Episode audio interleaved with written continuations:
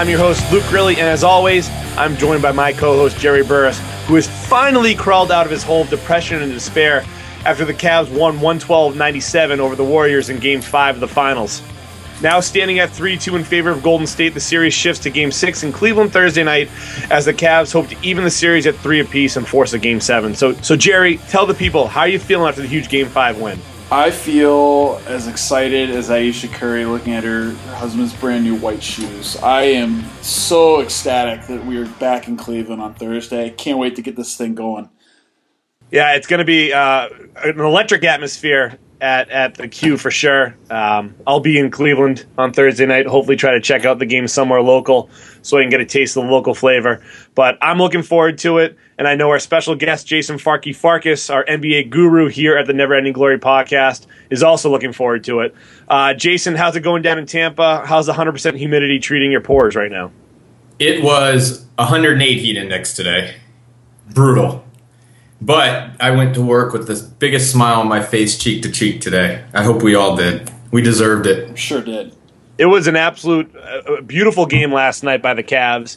You know, it seemed like that Klay Thompson, he kept on hitting those wild three pointers over the outstretched arms of the Cavs defense, and it seemed like maybe it's going to be one of those games where we just the, the Cavs simply could not contain the Warriors and, and stop the the onslaught of ridiculous shots. But in the end, you know, uh, after a fantastic game by both LeBron James and Kyrie Irving, uh, combining for 82 points, the first duo ever in finals history to put over to put up 40 plus points in one game. Um, the Cavs pulled out the victory, and it was very, very impressive. So we'll be focusing on Game Five tonight, as well as previewing Game Six of the NBA Finals again on uh, Thursday night at nine o'clock in Cleveland. But before we get going on that, remember find us on Twitter at Glory Podcast, on Facebook Never Ending Glory Podcast. Send us emails at negpodcast at gmail.com. And of course, we're happy to announce that you can find us on iTunes. So subscribe, download, and uh, make sure that you check out every single episode, not only in our archive, but make sure you get notifications of when a new episode publishes.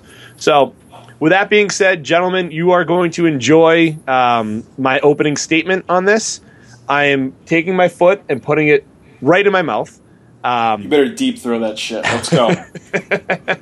uh, you know, after and, and I'm going to start off with with Kyrie Irving. After game two, I was down on Kyrie. I was doubting Kyrie. I said, "Is he really a guy that can help lead this team to the promised land?" And boy, was I wrong. Kyrie Irving not only put up 41 points on 17 of 24 shooting and 5 of 7 from 3, but other than his game one stinker, we put up 10 points, he's averaging 28.2 points per game in the finals. And he's arguably been the most explosive player for the Cavs offense. So, Kyrie, you can do no wrong in my book right now. You're playing your ass off. It's so much fun to watch. Um, Burris, I'm curious to hear your thoughts on that. I mean, how many times in games one through three and game four do we say, no, Kyrie, don't do that, you know, or like he make a terrible shot attempt and it, you know, it brick. But this game, everything was going in, so it's kind of like at the beginning, we're like, no, no, no, oh, and you kind of see they got into this rhythm with him, and he started doing shots that you know that that's a Klay Thompson type shot. That's that's a Steph Curry type shot. That's that's not something that the Cavs do, and they just were kept falling. I mean, like you said, forty one points from him is something he's very capable of doing, and he showed it last night. It was unbelievable to watch. It was a pleasure, and I just hope we can sustain something close to that, you know, going into Thursday. Right, and I apologize. It was actually game two where Kyrie had 10 points. It was game one, he had 26 points. But game three, 30 points. Game four, 34 points. And of mm-hmm. course, game five, 41 points. And of course, I'm the resident LeBron hater, but I, I, honestly cannot say a bad thing about his game on Monday night. He absolutely dominated both on the offensive side of the court, on the defensive side of the court. Uh, we saw vintage LeBron where he was able to, you know, bat the basketball off the backboard, which is just one of my favorite plays to see in all of basketball. chase down blocks. Yeah, he had he had at least two chase down blocks. and It was just really fun to watch. He was raising up for some pretty big slam dunks. Uh, I'm pretty sure he had an alley oop or two, but fantastic, fantastic game from Le- LeBron. Our Cavalytics friends actually tweeted something out saying, I forget what stat it was exactly, but he had such a good game that it was arguably based on this stat, like the second best game ever in playoff history. Uh, so that, and I were actually talking about that pre uh, pre podcast. What what was some of the details of that, Jay? The stat is actually called game score, and number one all time is Tim Duncan. He had a 20 rebound, 10 for 14 shooting game. It was against the Nets. Jordan was two, which who LeBron passed by like point five tenths of a point. It, but but MJ's was in 30 minutes of play, and then uh, Charles Barkley has number four and five all time. But yeah, you're you're absolutely correct. From what I understand, you take you take the statistics across a stat sheet, and there's some coefficients that are involved into it. But yeah, number two all time in terms of most productive statistical game in the playoffs. And not only that, Kyrie was number 22 all time uh, for Correct. most for best statistical game all time in the playoffs. So um, historical nights last night by the Cav by two of the Cavs leading scorers or two Cavs leading scorers. Really fun to watch. Let's hope they can do that again in Game Six because Kevin Love is currently nowhere to be found. Only shot one for five last night and MIA. just was just an absolute non-factor. And fortunately, uh, on the other side of the ball, Steph Curry's been struggling with his shot. So um, the Cavs top two beat out the Warriors top two last night. I think that's really what it kind of came down to. But Farkey, I want to I want to get your take on the game last night. You know what went right, what went wrong, um, and, and can this can this continue? Can this trend continue on in Game Six? Well, I want to I want to give the two their due. So starting with with Kyrie, uh, I, th- I think the neat thing is I, I, read that before the game, LeBron had mentioned something to him, and you know you can call it corny or cheesy, whatever you want, but he he told him be special, and and Kyrie said that's kind of what he went into the game with the mentality of. And I'll tell you, for me, he he really turned the corner in this game. He you know he gave us kind of a flirt last game that he was capable of of being the aggressor and whether or not he was completely effective on defense he was still he was still putting forth the effort last game i mean he took all that and just snowballed it into this game. Again he he still has challenges on defense but i'll tell you even even with the scoring surge that he was on um, he gets into he gets into kind of pits where if he's if he's scoring like that he he takes breaks on defense. It wasn't like that last night. I mean he was giving it everything, all his effort. Um, I had a buddy that said, you know, he, he, reminded him of Zeke. Even I think Jeff Van Gundy said that too. Isiah Thomas back when he was, you know, had his special playoff performances. Um, I, think personally, I think even though LeBron and we talked about that that game score statistic, I, I really, for me, think that uh, Ki was was more impactful than LeBron. Now LeBron was was LeBron, of course, but we we went through some issues there where maybe LeBron took or settled for some jump shots or we had some bad turnovers. It seemed like every time we did that and all of us kind of cringed that you know we were we were going to lose the lead. It seemed like Kyrie came down and hit a shot or two and, and you know extended that lead out enough where you could have some breathing room again. It felt yeah. like every uh, every time they got a shot in from from Klay, we answered right back with a Kyrie Irving three or. Right. Um, we got an and one with LeBron. It just seemed like every time they threw out a big punch, we answered right back, and there was no, you know, panic. Um, they were they were calm, they were composed, and I never felt after the the end of the first quarter like this is going to get away from us. It really didn't. Um, it was because of Kyrie's play. It really was. Well, and, and Kyrie, what was great too is Kyrie. Kyrie started the onslaught of scoring, and mm-hmm. I think that's why maybe his game was probably stats wise wasn't statistically better than LeBron's. However, impactfully, I think his you're right, Farkey. His game might have been a little bit stronger than LeBron's, just because without you know when the Golden State gets out to a, a large early lead, we've seen the Cavs kind of turtle before, and that didn't happen because of Kyrie Irving coming back and making huge shots and keeping the Cavs in the game or keeping the Cavs in the lead. So. Um, in that regard, I think Kyrie probably is a little bit more important in the game than LeBron James was. However, we really did see LeBron James start to step up, mostly, um, you know, d- dishing the ball, passing to the rest of his team. He finished with seven assists, and of course, a great stat, which I didn't, I actually didn't really realize it until they pointed out last night. He finished with 16 rebounds, which is pretty impressive for him. So, um, great, great overall game by LeBron James and, and Kyrie Irving. A little, uh, uh, go ahead. Yeah, I was gonna say you you really spoiled me there, man, because I had I had an entire eight mile final rap battle uh, segment planned out for you, where I was going to literally take every negative out of your out of your mouth for LeBron. I mean, again, I I wish I I wish I could be negative about LeBron James, but I always said that I will give credit when credit's due. And tonight, for after Game Five, credit is absolutely due. Now, if we want to talk Game Four, then I can say how he was a little bitch at the end of the game and didn't do anything to give his team a chance to win. But we're talking Game Five tonight, so I'm Game really Five was glad we didn't do a podcast after Game Four. By the way, it, it would have been there would have been a lot of hate. Um, it would have been very depressing. I think we would have lost at least half of our sex bot listeners. So don't you think like the trickle down from Game Four really lent itself into the first few minutes of Game Five? We were pretty negative on our you know text chat back and forth, and we were thinking this is the same old LeBron, but it just seemed like he was feeling out the game and trying to figure out the pace, and it, it, we were f- so frustrated because it seemed like he was being lackadaisical on defense, LeBron, and not dominant forty-one point LeBron.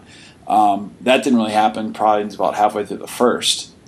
Well, that's what I was going to say too. Is that you you guys were, were mentioning that while we were watching the start of the game, but you know, I, I I think it was more along the lines of we're lucky that they didn't go out there all tense. You know, LeBron driving a thousand miles to the basket. Kyrie actually went out and uh, what was it? Maybe the second possession, he hit a, just a nice, smooth, open three from the top. And at that point, I was kind of like, okay, well, he, he might be feeling it tonight. But I I think they they approached it correctly where they like you said kind of felt it out let the game come to them and then really started attacking when they felt comfortable Yeah, a- absolutely, Farkey. Um, you know, it, it, I honestly think it just comes down to, and and Burris, you mentioned this that you know maybe LeBron is kind of hey he's trying to take the high road, of course, but he's um bitch Refusing to attack. well no I mean he did attack though eventually I think I think like you said he had to kind of feel out the game a little bit though, but I think he was actually taking on the negative energy of the the Warriors crowd because every time he touched the ball, it was just raining boos on him. And not only was that, did that drive him, but also what, from a, an outsider's point of view, I think it's making these finals even more entertaining to watch because you're finally getting a narrative. And I read an, an amazing article on the Ringer today about how there are very little actual uh, rivalries in the NBA. You know, Steph and LeBron, it actually isn't a rivalry because they play two different positions and they they're not just going to go head to head and go at each other unless LeBron's being a fake tough guy. Um, but you're actually starting to see with the crowd turning this into a rivalry, and the same thing in Cleveland. Every time Steph touches the ball, you're going to hear him get booed as well. So I was I was really paying attention to that aspect of the game last night, and that really that really intrigued me. Um, and I, you know, I didn't notice LeBron James being as lackadaisical as you guys did. I thought that he was pretty impressive throughout the whole game. I, I never thought he was Right. I, Right. I did at first, but I think it was just the rage that was built up, and you know the, the Cleveland frustration that Right. we all. You got you guys went into it, and I, I was the same exact way. You guys went into it thinking, or most of the guys on the text chain saying that this series is over. There's no chance we're going to win. This is going to be a disappointing night tonight. I mean, I did get verbally abu- abused uh, Yes, by saying by saying this- a very minor comment uh, out of all the other comments I've said in the past. i'll Um, give you so- credit though luke you went you went quiet for quarters one and a half through three and a half I told you I would. I, I made my one LeBron James comment where I called him a prima donna essentially, and then I was done. We we've agreed that I've had to listen to so much friggin' high high school sports talk that I can make fun of LeBron James at least once a day.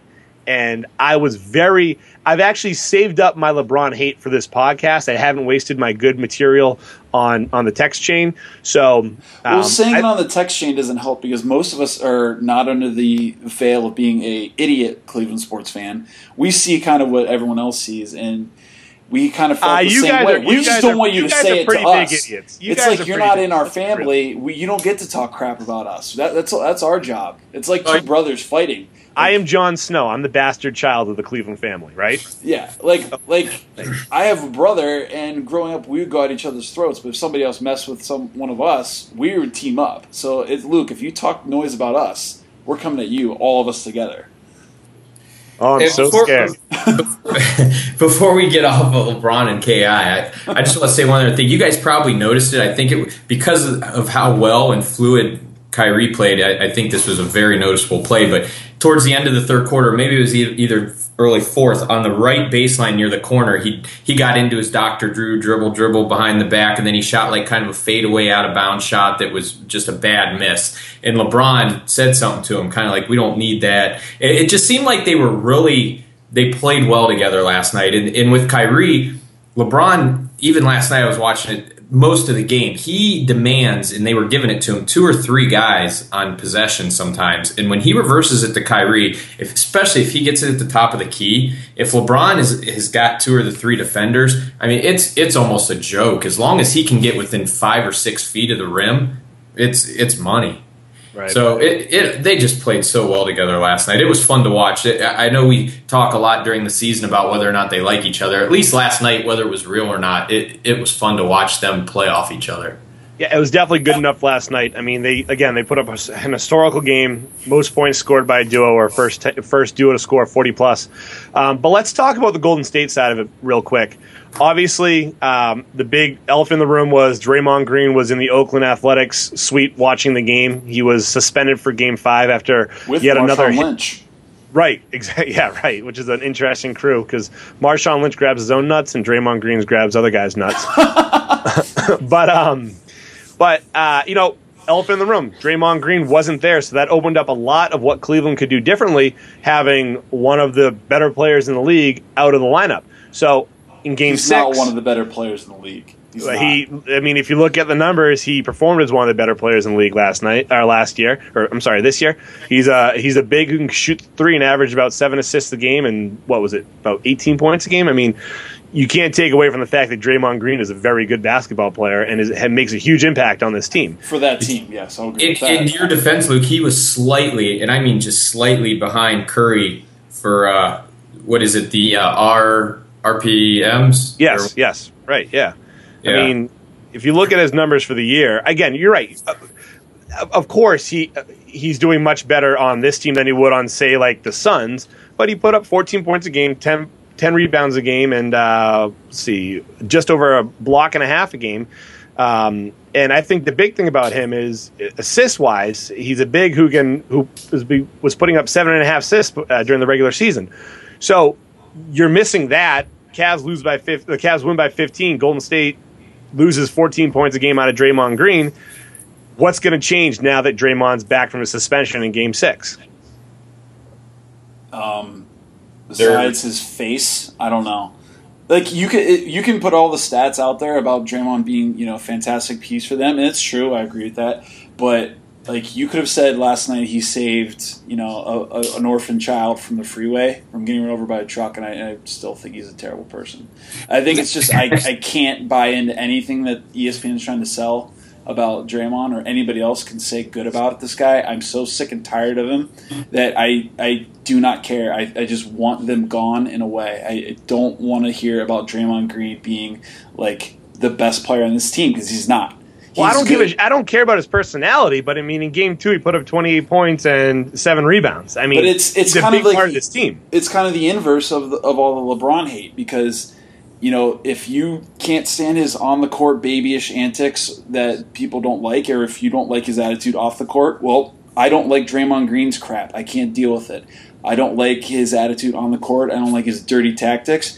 I, there's no place for it in the NBA, and I can't stand the way that people think he's a, a role model because he plays hard. I don't, I don't, I don't get it. I don't buy it.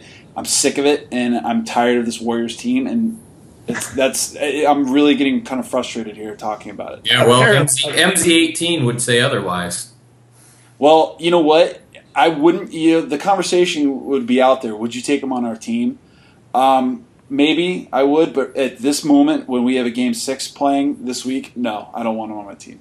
Okay, but that that you you totally went off topic. The question is, is what's going to change? What's going to change now that he's back yeah. in the lineup in Game Six? So so Farkey, why don't you answer this yeah, question? you better because, talk.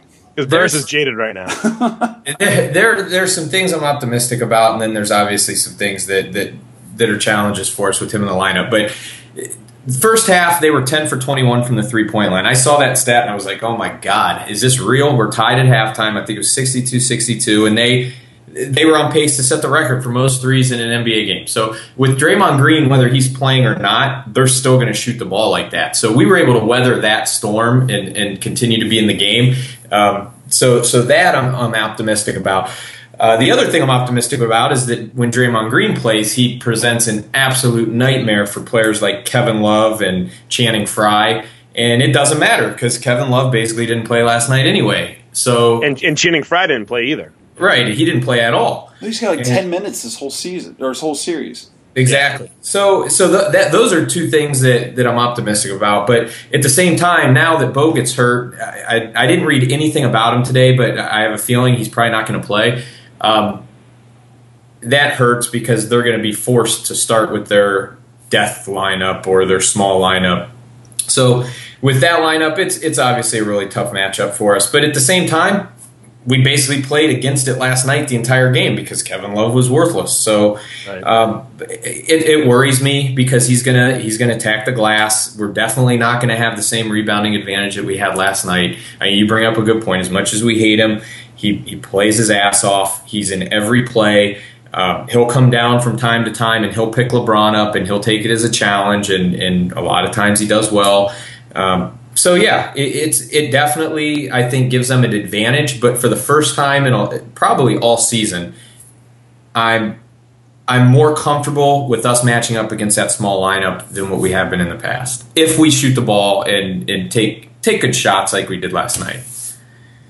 Yeah, and, and a big part of that too, I think, is you know Tristan Thompson playing the five right now. He had 15 boards last night. I think he can d up on uh, Draymond Green, especially if they play that lineup you know, however, Draymond can play on the uh, perimeter, and we, we saw Tristan Thompson struggle last night a little bit on the perimeter. But, but I think I think that's but that's the thing that worries me because last game when Draymond did play, Tristan Thompson had three offensive rebounds in the first quarter, and he only finished with five total rebounds. Well, Draymond Green didn't play last night, and he had 15. So right. That that's a good point. Very good point. Um, the other thing that I'm a little bit worried about is, you know, Steph Curry continues to shoot poorly. 8 for 21 last night, 5 for 14 from 3. He did finish with 25 points, but you know, you didn't have that same when he whenever he shot the ball, you knew it was going in. You just you could tell the, the moment it went off his hand, it was not in line, it wasn't going in. Even Steph wasn't as confident as he usually was, where he just would walk away right as the ball left his hand. Um, I'm a little bit nervous that maybe Steph's going to right the ship, and all of a sudden he has one of his vintage eight for 15 from three games and puts up 35 points, and the Cavs can't keep up. So well, I'm hoping. Cavs did, I'm sorry, I thought the Cavs did a, a, pretty good job of, of interrupting his rhythm. And, Definitely, and really yeah. get you know taking away his his really comfortable shot areas. Um, they didn't do that with Klay, but I thought they did do that with um, um, with Curry, and hopefully they do that again this week because, or on Thursday because the, last time they played at home they did not do that with him and it, it really hurt us. Well, here's the thing. If here's my hope, and I think it's, I think it's it's viable. Is that we all agree Klay Thompson was was unbelievable last night. He was awesome. It was so yeah, smooth. Yeah. It was fun to watch. He was awesome.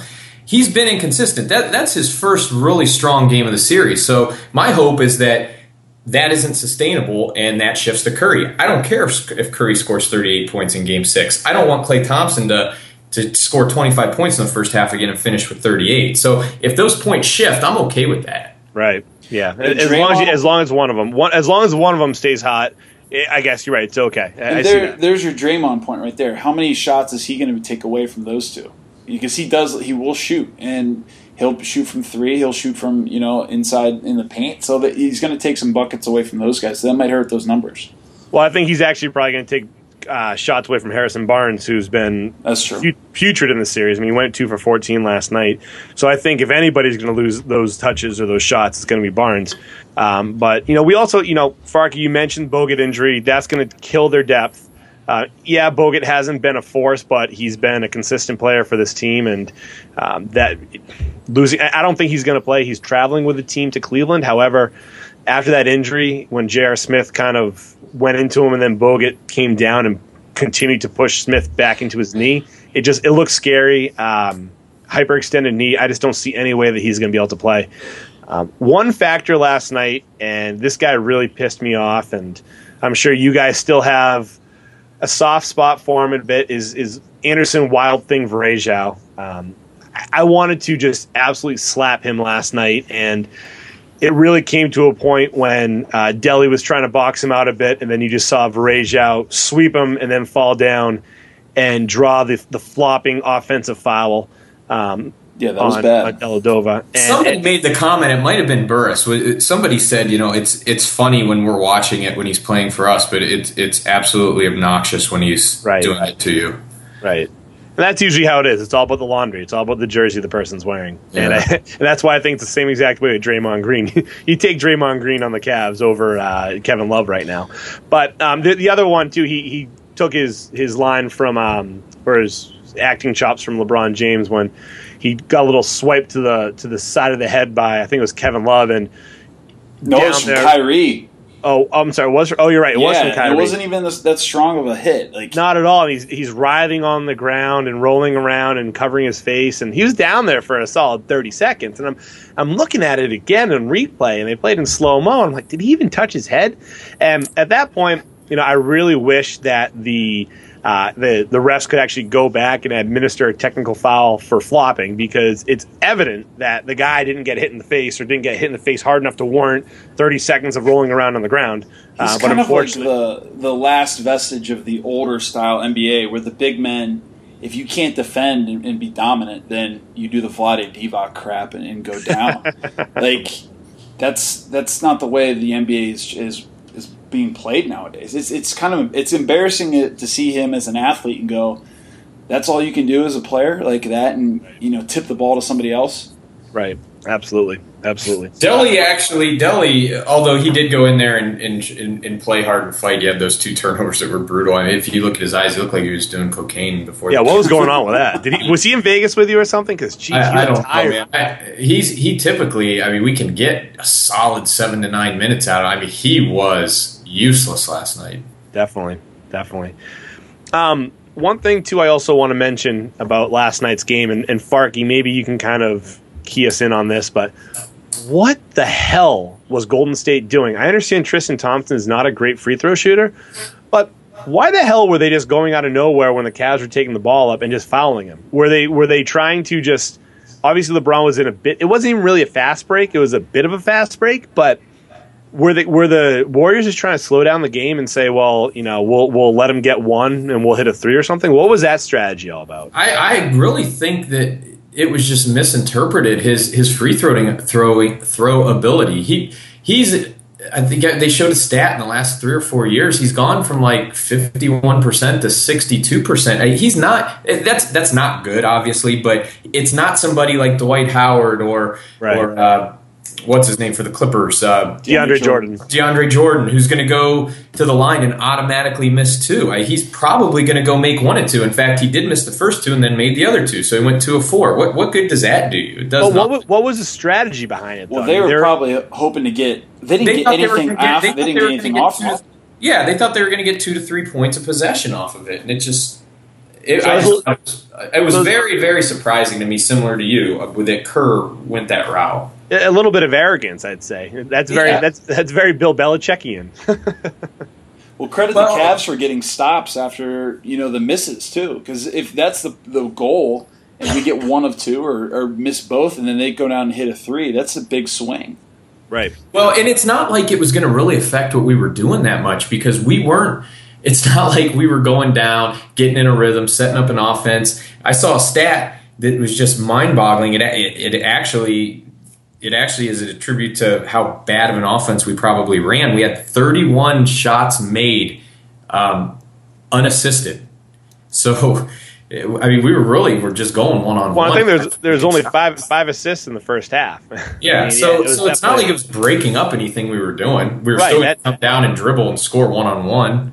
That's why I just did not understand what the hell that they were doing. So um, now, Burris, I know you have a few comments about the about this game. You know, comparing it to the Eastern Conference Finals in 2007, and you also got some hate about uh, the the media taking a look at Golden State and how they're reacting to them. So I'm going to let you spit that for a little bit. What, what's your thoughts on this the, game? The notes, the notes that I had written down were that this was probably it's up there with the same game that I watched back in 07 when LeBron took over the fourth in the Eastern Conference Finals against the Pistons. Like it's it was that much fun to watch, um, and the performance is right up there. Statistically, it's actually even better.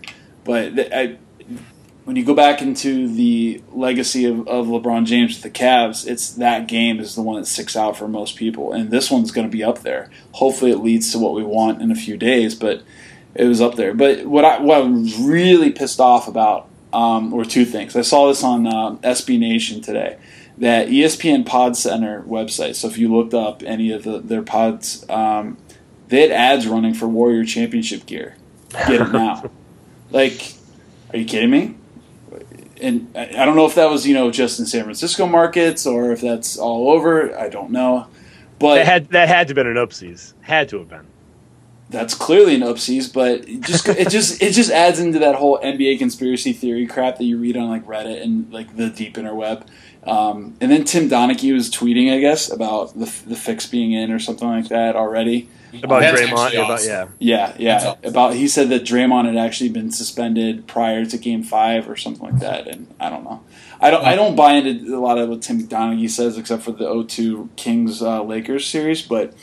Um, because he's out of it. But whatever. Yeah, he had his pulse on that one. He might. He very well could be. He could be the canary in the in the, the coal mine about this whole series. But it's just I'm so sick of everybody on the Bay Area. I I get it. We're the little guy. We're the small market. But we have the best player in the world on our team, and then we have a guy who's up and coming, going to be around for a long time, who's probably going to be right there with Curry every step of the way for the next you know 12 years, hopefully with us. But it's just disgusting, and, and, I'm so glad that this game is in Cleveland for Game Six, and that Luke really is going to bring a championship home for us by being here. We, we're, we're going to need your help. Well, I'll definitely be there for Game Six. Uh, I'm still trying to convince the wife to let me stay in Cleveland for one more night and party on Sunday night if it goes to a Game Seven. But that's looking highly unlikely. But uh, crazier things have Listeners, happened. can you send in some supporting emails to uh, negpodcast at gmail.com or tweet us at Glory Podcast and please, uh, you know, hashtag. Check Luke's life matters, please. Luke's life matters. Good. Getting political. I like it. We do. Um, we do have some things to be concerned about, though, for Game Six. Everybody's excited, and it, I, I, even said it's a two for one if we won last night. But the more I watch that game, I, there's things that concern me for Game Six. There's still, well, of course. Well, who needs to step up in Game Six, Farkey? Personally, oh. I think that Kevin Love needs to do absolutely. I think I think he will, but I think he needs to do something. He needs to he needs to at least be impactful either on the wing or down low. He needs to do something. Well, our boy MZ18 has him on the trading block for a pack of Slim Jims and a fifth round draft pick. the old NBA fifth round draft pick holds, holds a lot of value in 2016. Um, yeah, but, I mean, we, we don't have we don't have a, a, backup point guard for one. Everybody that watched the game last night, can we really put Delly or Mo Williams back in? We don't have a backup point guard, and as far as I'm concerned, we don't have a second defender to guard to guard uh, Klay Thompson. How how bad was J.R. Smith last night? Helping off Klay Thompson on the Bogut and, and going under screens. He, he was he was smoking dope before the game. We talked about that on our text chat. Like it's like he had never seen a scouting report against his team and just showed up that day to play him. I mean, how many times did they do that slip screen and then you see Kyrie and JR like looking at each other like, whoops, where'd they go? And Klay Thompson's hitting a three in their face. Well, and Iman Shumpert, Shumpert still playing 26 minutes last night with that stupid man bun, and I, I still he, he played much better last night than he did the previous he did. games. He did. But he's he's still a liability too. So very top heavy team in Cleveland, very top heavy the bench has gotten smaller. Um, you know, you can see it. They, they are going to less guys. More guys going to play more minutes. Um, play Channing Frye. Yeah, Why Channing is Channing Frye. Frye not playing? well, be, because most of the Cavs roster probably is listening to this podcast. I, I got to say this. I, it, it is going completely under the radar how critical the seven and zero oh run was that that our reserves had in the third quarter. I, that was awesome, and it was huge. Yeah, yeah. Well, I mean, if if the the Cavs roster is listening to this podcast, I'm going to take all the credit because I called out LeBron James. So if the Cavs do win, it, it is officially all because of me. So um, my my hatred for LeBron has fueled him in this series. Not being called a bitch by Draymond Green and being called out by Klay Thompson. Which, by the way. Did you hear Stephen Jackson? Oh, I'm sorry. Uh, yeah, Stephen Jackson and Rajon Rondo on with on ESPN. they asked him. They asked Stephen Jackson about this, and and Stephen Jackson is normal, uh, um, psychotic mannered. says about LeBron. Views. Says about LeBron. Snitches get stitches on national TV, and I was Yeah. like, Well, put put the Yeah. ghetto-ness aside. Ano- Another thing that I heard this morning that I almost drove off the road was that I heard a caller, or not a caller, I'm sorry, it was actually uh, two guys on ESPN radio. One of them said, "Do you think?" Do you think Curry's play is attributed to some type of injury we're not hearing about? It's like, oh my Oh, gosh, that because he's playing bad, he's injured. Every and everybody's injured right now. Everybody's tired. You're you're in month what six of the NBA se- um, NBA season. This is the second year in a row that that each team is going late. I mean, yes, everybody's injured. Everybody's tired, but that's what makes the the greats the the greatest. They're able to overcome those injuries and they're able to overcome those hardships and they perform when it matters most. And right now, Steph Curry simply is not doing that. And that is going to be a huge detriment to him trying to get back to back NBA titles. If you had to play in those nurses' shoes, Luke, your ankles would be hurting too. You know what else we need to do? We need to start a pool before next season, and everybody places bets on what team will give Barnes a max contract. Oh, it's going to be the Celtics, and I'm going to kill myself. oh my god, I already I already know what's going to happen. I mean, there's been talks about Harrison Barnes coming to the Celtics for the past four months, and it was like, please God, no. But maybe, hopefully, this NBA Finals has um, made Danny Ainge realize that Harrison Barnes just flat out sucks. Oh, it's brutal. He's just not a good player. No. What if, what if you guys got Harrison Barnes and Kevin Love? That'd be, you know, two garbage players in the finals.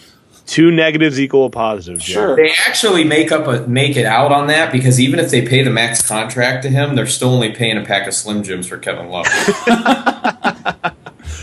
Uh, well, the latest rumor going around Boston right now is that Sacramento's um, serious about moving the five pick as part of a package for Jimmy Butler to Chicago. So I'm hoping that Ainge hears that and says, "Here, I'll give you three for for Jimmy Butler," because I, I would love to see Jimmy Butler tied uh, paired up with Isaiah Thomas. In, in- I'd do that. I'd do that sure. You know what? The, and, and it's something else. You guys are talking about, uh, you know, the upcoming game. The game between three and well, no, I'm sorry, four and five. We had what one day off. I heard this today too. It's a great point. It's simple but great. We have two days off for this game. So especially with how Lue is going to have to ride these two guys into the into the ground, having an extra day off is, I think, going to be something that plays huge into into what we can do on Thursday. Yeah, that's that's perfect right now. I mean, you know, LeBron played 43 minutes last night. Kyrie played 40. Even Tristan Thompson played 42 minutes last night. So these guys are definitely going to need their rest, get that extra blow uh, in, in time for Thursday's game. So You know what's a, uh, a very minute little detail we no one's been talking about? I think is very important. Pre-game, LeBron James is at the podium taking questions, and he's wearing a Undertaker T-shirt. I do like that. This cannot be understated. Um, Is he stealing brand? I don't know, but if maybe there was a secret weapon of having the dead man on his chest that got him going a little bit harder and brought a little bit more passion to his game. Maybe that's the secret. So who knows what they could be wearing for the next game? Hopefully it's a little macho man, but yeah, I digress. Well, Ironically, just like- who wants him dead? well, just like the Undertaker, LeBron James has no soul. So with that, we're out. Uh, no, um, so you know. Thursday night is going to be an exciting game. Personally, I think that the Cavs are going to be up for it. I think my presence in Cleveland is really going to help the Cavs put up another, you know, 120 points, and and LeBron and Kyrie keep on keeping on with this with this historical play. And uh, this is this is all wishful thinking, of course, but I just think that this team's got so much momentum. I mean, taking out taking out Golden State at Oracle in a game where you lose and you go home, um, they they've got all the momentum. And even though Draymond Green's going to be back and he does so much for this team, um, both their t- their team mentality and their physicality, um, and their hitting in the nutality. Did that work there? No. Um, I still think that Crickets on that joke, by the way. I know I've struck out twice. twice in two episodes. It's killing me. At least do like the fake laugh to make me feel better or something. But I think that with Draymond coming back, it'll definitely pose a huge challenge for Cleveland. But uh, I'm I'm fully expecting the the tough decision of having to stick around in Cleveland for for a game seven and seeing if JetBlue is willing to let me extend my stay in in the two one six for one more night. Um, but you know, you I, always I, got a couch to crash on over here at the Burris household. I'm good. No thanks. I'm good. um, Luke, real quick, uh, you're going. Uh, which day are you going to the Tribe game? uh, Saturday. Keep your eyes open because they may be doing something special. I know a lot of uh, Major League Baseball teams over the weekend. I'm doing it on Friday with the Rays. I'm going to the Rays Giants game. They're they're selling tickets, really good seats, lower level for five bucks, and all proceeds are going to the victims of the Orlando shooting. So uh, Oh, you wow. may be a deal. I will definitely keep that in mind. I will definitely keep that in mind. But uh, Burris, I'm, I'm assuming, and and you too, Farkey. I'm assuming that both you guys are projecting a are predicting a Cleveland win on on Thursday. Predictions, yes. The, we got to get to 100. When we get to 100, we're undefeated in the playoffs, and that's all that matters. Um, and that stat will keep up. Yes, I, like I said, I, I thought it was a two for one. I, I I wasn't that hopeful that we'd win the game initially, but I do. I thought it was a two for one. We come in and win this game too. They pulled us back in. I mean, they truly they did. did. They did. We were so dejected going in and so negative when, when that ball got thrown up in the air for the tip off. I, I could care less really about watching it. And, and then, of course, about midway through the second quarter, I'm sitting on the edge of my couch, and then I'm, I'm completely back in. They've got me again. Absolutely. I mean, and and hey, it's all in two one six. Damn it. Okay, so let's let's let's stay. Let's keep the trend going. Let's keep the winning trend going on Thursday night. Hoping for a Cavs win. Finally, we're seeing some optimism in the city of Cleveland. It feels good, doesn't it? It does. It does, and we owe a shout out actually to, to one of our league members before we get off of here. He's actually probably the reason we won that game, and we had the unit out in San Francisco watching the game, talking shit to all those worthless Golden State fans wearing the Curry jerseys. So thank you, unit. It was all because of you. Yes, yes. The unit drinking, uh, drinking probably a Busch Light while everybody's drinking their red wines out at the wine bars in San Francisco and Napa Valley. Um, but I, I think there's no better way to end this podcast than a, a shout out to the unit. Um, and Farkey, thank you again for joining us. Uh, I'm sure we'll have you on. Hopefully, after uh, Game Six win in Cleveland, if I'm able to um, access a computer so we can talk. Um, and again, Burris, thank you very much for joining us tonight too. It's my pleasure, guys. Don't forget to uh, Maybe maybe they'll give us a booth next to ESPN at the parade. We can get a we can get a segment in. I think we're there. I think we have enough enough iTunes episodes to to at least get a media pass, we right? better. Number one podcast in Northeast Ohio.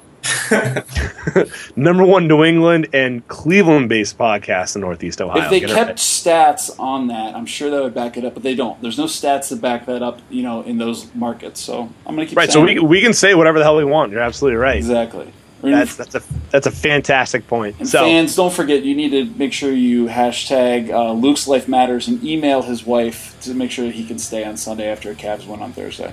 That's important. And one last thing for me, I, I gotta I gotta shout out to Keith with Cavalytics podcast. If he's out there listening, I'm not letting you run away from this. I want to hear it. I want your answer on who the most valuable player to their team in the league is. And we, with that, we are out. This is a Never Ending Glory podcast. Please make sure you check us out on Glory Podcast. Uh, that's our Twitter handle, and on Facebook, Never Ending Glory Podcast. Send us emails. Please send me uh, good reasons to give my wife on why I should stay in Cleveland at negpodcast at gmail.com. And of course, find us on iTunes. With that, we're out. Go Cavs. All Go right. Cavs. Go Cavs.